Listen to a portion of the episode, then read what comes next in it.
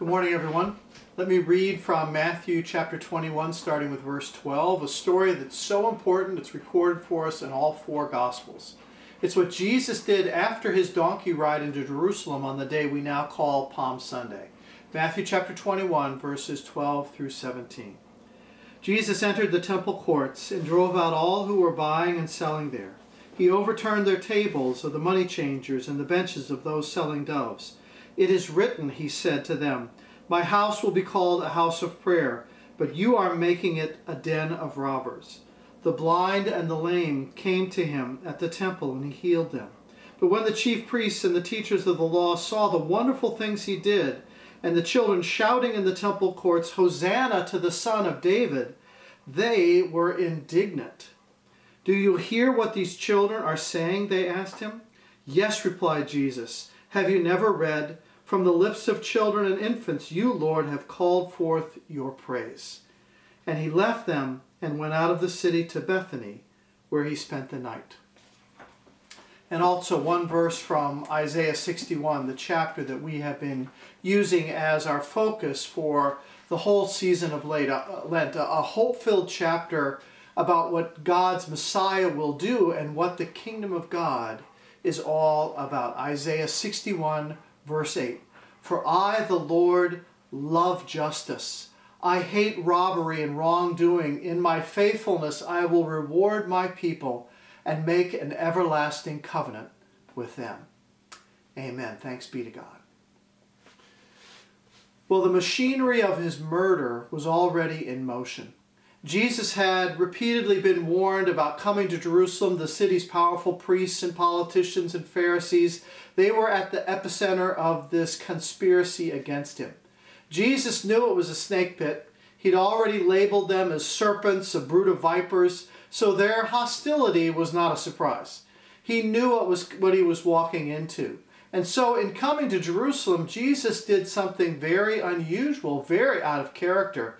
He came into the city in the most public way possible. In the festive, spontaneous parade of celebration of waving palms and shouts of Hosanna, save us that, you know, wasn't like Jesus. Normally, he kind of shunned the spotlight. Normally, he, he did his best work out in the countryside, in the small villages, or along the Sea of Galilee, but away from the power brokers and the religious elites in Jerusalem.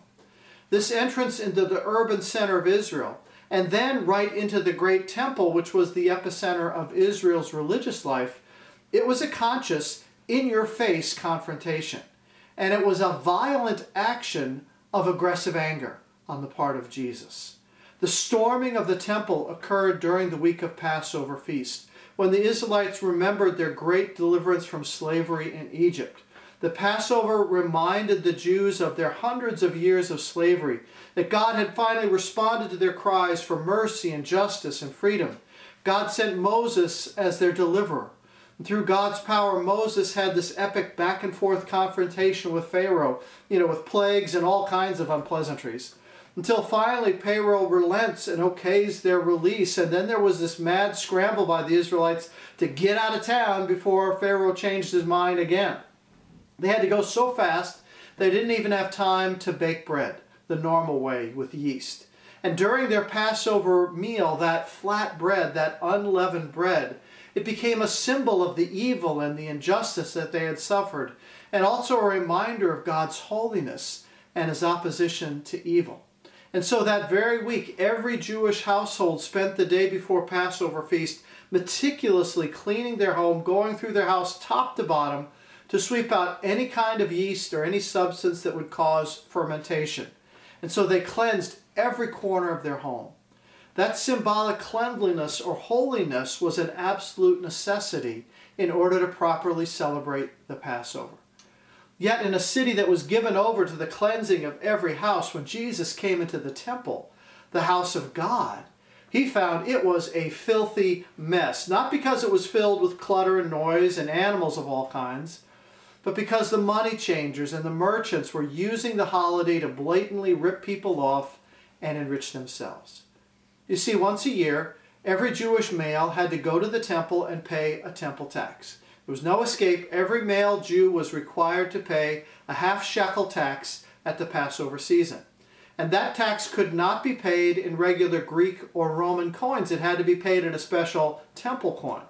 So people had to change their Roman or Greek coins that they commonly used into this special temple tax coin. And that was fine in itself. Money changers were required for that. Having them available for the people was a convenience, and that was okay.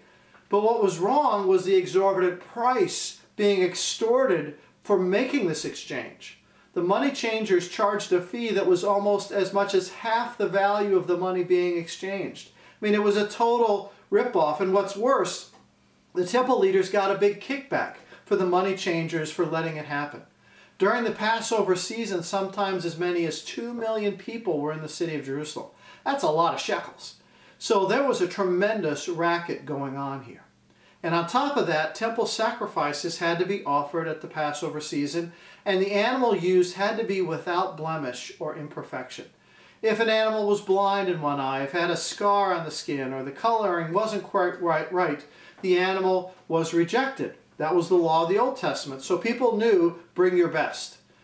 But the way this con worked was when someone brought an animal of his own to offer, it had to be examined by the priest to make sure it was okay. And then the priest would almost certainly reject the animal. They'd find something wrong with it. This meant that the only animals that were acceptable, well, they had to be purchased from the temple herd that was kept in the court of the Gentiles.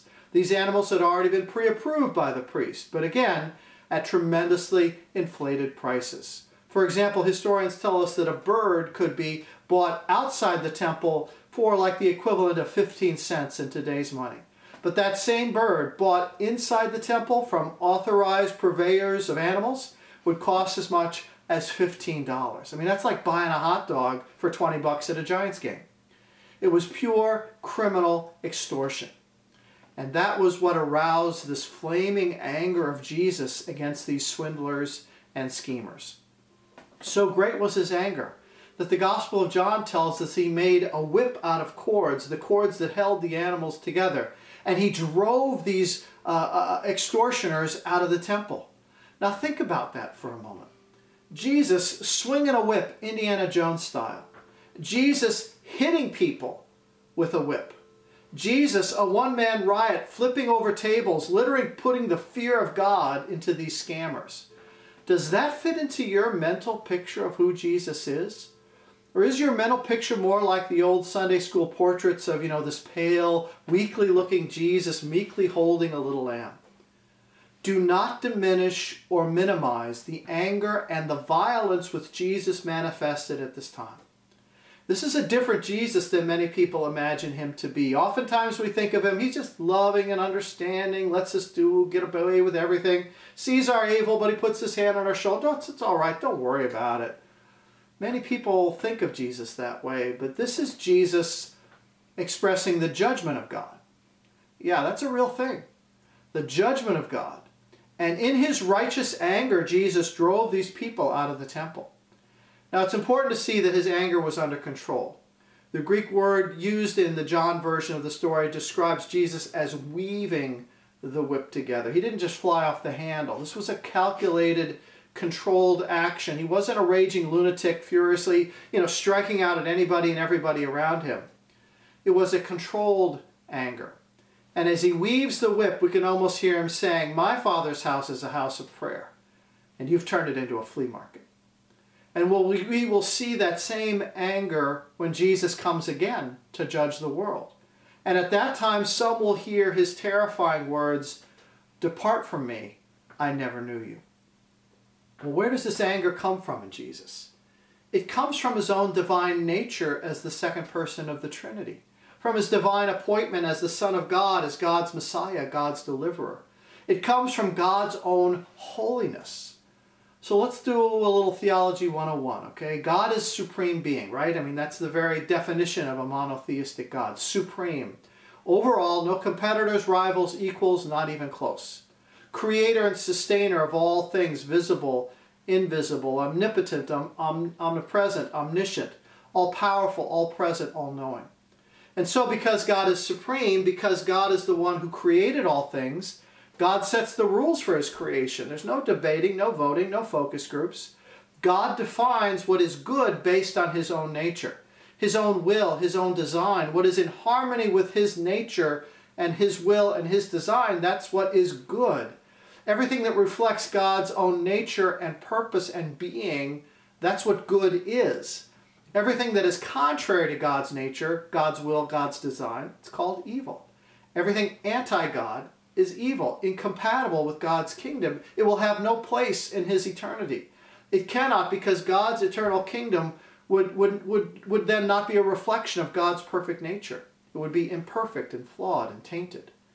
Now, we live in a world that has rebelled against God's nature, God's will, and God's design. A world that has rebelled against God's holiness. And this rebellion, both individually and collectively, the Bible calls that sin. And God hates it when he sees sin. I mean, he hates it for how it goes against his own nature. But he also hates it because of the damage this evil does to God's children. The misery, the pain, the anguish, the evil that it causes his children, the heartache, the grief, the anxiety. Every day God sees the damage done. Every day, and he hates the pain that our rebellion brings upon us.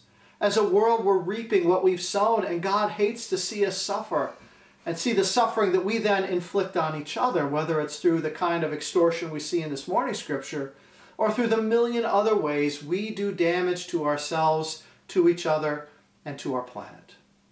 The overarching word to describe this desire from God for His world to work right, for the world to work the way it was supposed to, for life to operate according to God's nature, God's will, God's design.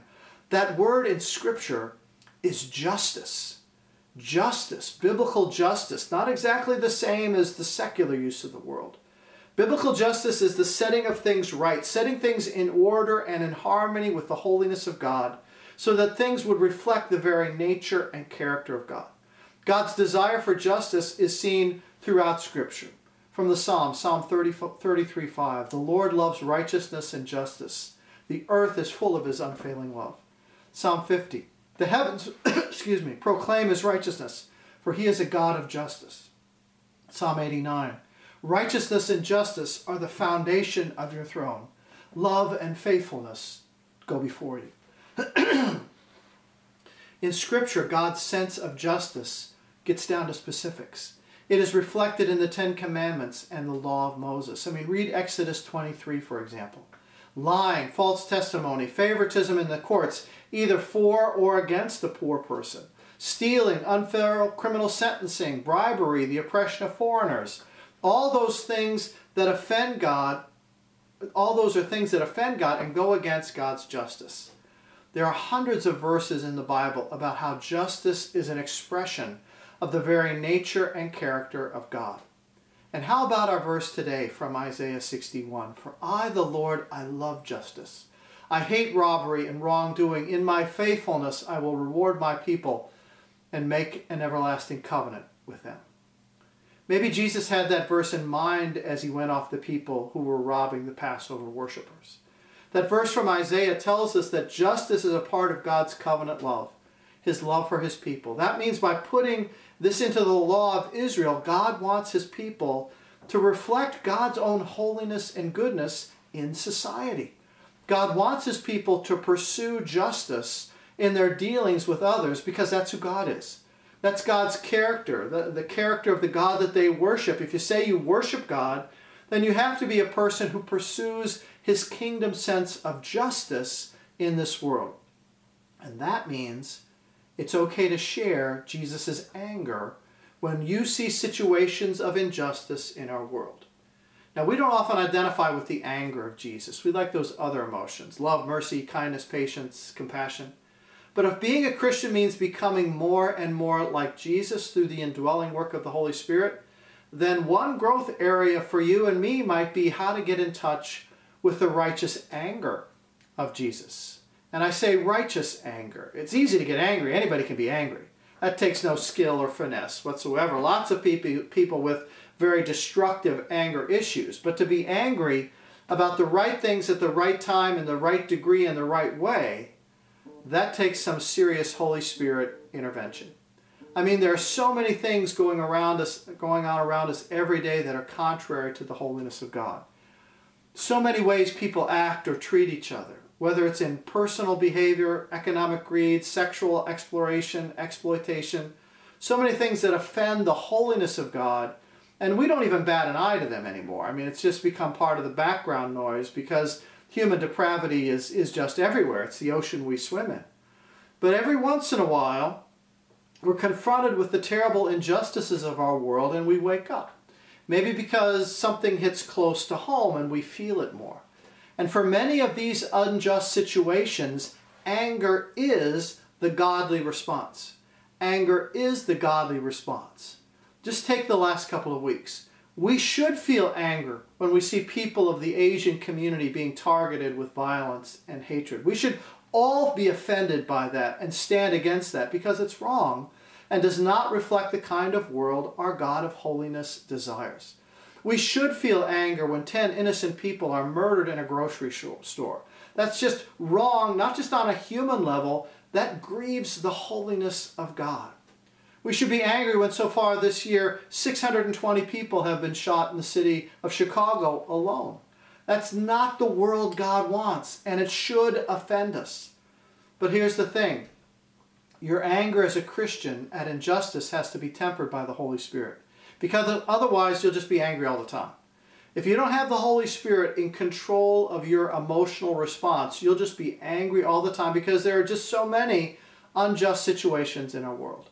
I did a quick perusal of one day's issue of the Wall Street Journal recently just to see what justice issues they reported on that Christians ought to be concerned about. The violence and hatred against Asians and the shootings in Colorado that I already mentioned. The exploitation and trafficking of Asian women in this massage parlor industry, often by other Asians. Anti Semitism and racist behavior in a Massachusetts high school football team uh, genocide and ongoing persecutions against the Rohingya people eh, by the Myanmar or the Burmese government. A terrible fire in one of their refugee camps that killed many this week. Ethnic cleansing against the Karen people, also by the Burmese government. A continuous civilian casualties in the civil war in Yemen. A malnutrition crisis in the African country of Mali, brought about by groups that use food as a weapon more girls kidnapped from their schools in Nigeria and held for ransom by Islamic fundamentalist group Boko Haram. Sexual misconduct, sexual assault, and all the cover ups that seem to inevitably follow. Uh, the line of duty death of a firefighter responding to a call. The mistreatment of the Kurdish people in Iraq and Iran and Turkey. The growing border crisis uh, along our southern border. Children being trafficked into the United States by Mexican drug cartels persecution of Christians in Pakistan, the 545,000 COVID-related deaths in the U.S. and the 2.7 million dollar deaths, uh, million deaths worldwide. These things should offend us and our sense of justice if our hearts are aligned with the Lord. There's so much we could be angry about, and that's just one section of one newspaper for one day. We can't possibly care about them all. We should share Jesus' righteous anger when we see injustice but there's no way we can carry that kind of load. We don't have that kind of capacity. Our anger circuits would just overload. We can't shoulder the weight of the whole world's sin. We can't possibly care about all of these injustices with equal fervor because evil is everywhere. Evil permeates our world. Even if we fix one problem, evil pops up somewhere else. It's like a spiritual whack a mole. You hit this problem and then it just pops up again over here. You keep whacking away, and then you have to start over again with each new generation. That's the danger of becoming a Christian justice warrior, a social justice warrior. They're just angry all the time because we can't possibly fix the world in all respects. We can't create an earthly utopia. We can't go back to Eden. We can't bring about the kingdom of God by our own efforts. It's foolish and bad theology to think we can. Historically, the danger for Christian justice warriors is that they eventually become so frustrated, so angry that they just give up on the church or even give up on God because the world is not getting fixed according to their timetable. And some social justice warriors, out of their frustration, they turn and they begin to resort to evil to try and fix evil. The solution for handling bigotry or uh, ideas they disagree with becomes suppressing free speech. The cancel culture is an expression of this frustration, trying to destroy people who don't fall into line with preconceived perceptions of what is right or wrong. No disagreement, no dissent allowed. Historically, then, the frustrated justice warriors become the oppressors, and then they become the very evil they say they oppress. Our anger at injustice has to be controlled by the Holy Spirit, and we simply cannot bring the same level of concern to all the issues out there. So please, remember, we all have selective outrage over the injustices of the world. We all have selective outrage over the injustices of the world based on what is most important to us personally. So don't get mad at people if they don't automatically share the same level of interest or outrage on any particular issue. What may be God's calling on your life to get involved to make a difference may not be someone else's calling. They, their plate may be full with other things. And when God stirs up in you an issue of injustice, you can and you should do your uppermost to address that issue as an expression of your love for God, for His holiness, and for His children. Now make sure the issue matches up with Scripture, with God's nature, God's will, and God's design. And then pray about what God would have you do and how you might make a positive difference. In Isaiah, God said he loves justice and that justice is part of his everlasting covenant with his people. God makes covenants throughout Scripture. A biblical covenant is a type of agreement, usually outlines both blessings and curses. And we see the covenant of creation, the covenant with Noah, with Abraham, with Moses, with David. And then when Jesus came, he said that during Holy Week in that upper room Passover meal that he was bringing a new covenant. And that communion celebration, baptism, those would be the signs of this new covenant. The secret of this new covenant is that it would bring together God's anger and God's mercy, God's justice and God's forgiveness, because that's the only lasting solution to the sin problem that afflicts our world. That's what the people of Jerusalem were hoping for when they shouted, Hosanna to Jesus. Hosanna means save us. And that's what they knew the Messiah was supposed to do. This new covenant answers the question how can God be both just or loving? If God is loving and holy, how can he judge people and condemn sin? If God is just, then how can he forgive? These questions meet in the person of Jesus Christ. He is the one who is able to satisfy both God's love and God's justice. The two are not contradictory principles, as some may assume they actually work together. For example, for a long time people said, you know, human beings will never be able to fly because it defies the laws of gravity. The downward pull of gravity is too strong. But if you combine the downward pull of gravity with the upward lift of air pressure, you can have flight. The secret is in the design of the wing. The bottom of the airplane wing is flat, the top of the wing is curved. As the airplane moves forward, the air passing over the top of the wing has to travel a further distance than the, pair, the air going under the wing. This produces a vacuum at the top of the wing. Nature abhors a vacuum. So nature exerts pressure and the wing lifts to fill it. Flight is possible because those two principles work together. Forgiveness is possible because the principle of justice and mercy they meet in Jesus. The cross is like the wing of the airplane. The cross deals with both the penalty of human sin and the mercy of God Himself because Christ takes the punishment we deserve upon Himself. God's anger at injustice and God's love towards those who are unjust, they, they meet perfectly. They intersect at the cross.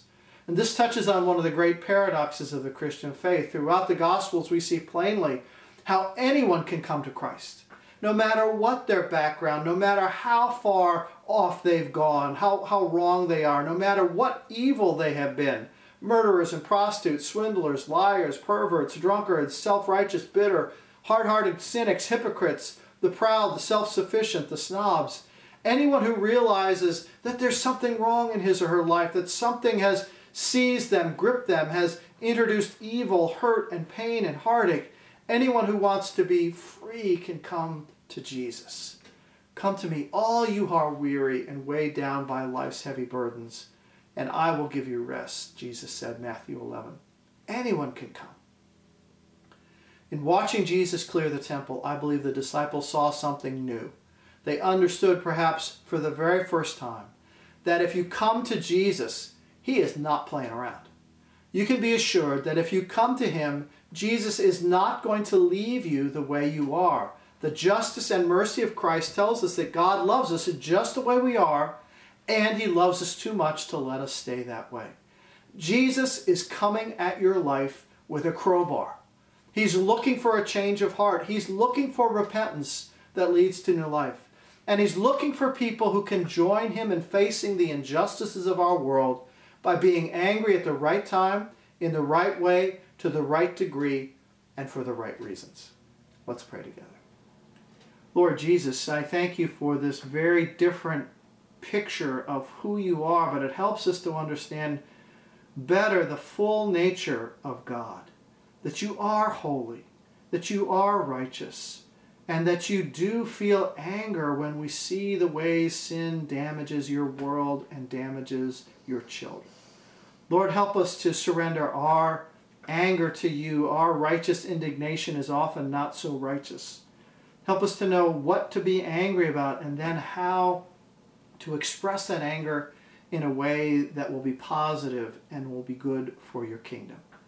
Lord, watch over us this week. Help us to have our eyes open to see situations of injustice, Lord. Help us to know when we need to intervene and what we need to do so that we too might reflect the mercy and the justice of Jesus. In his name we pray. Amen.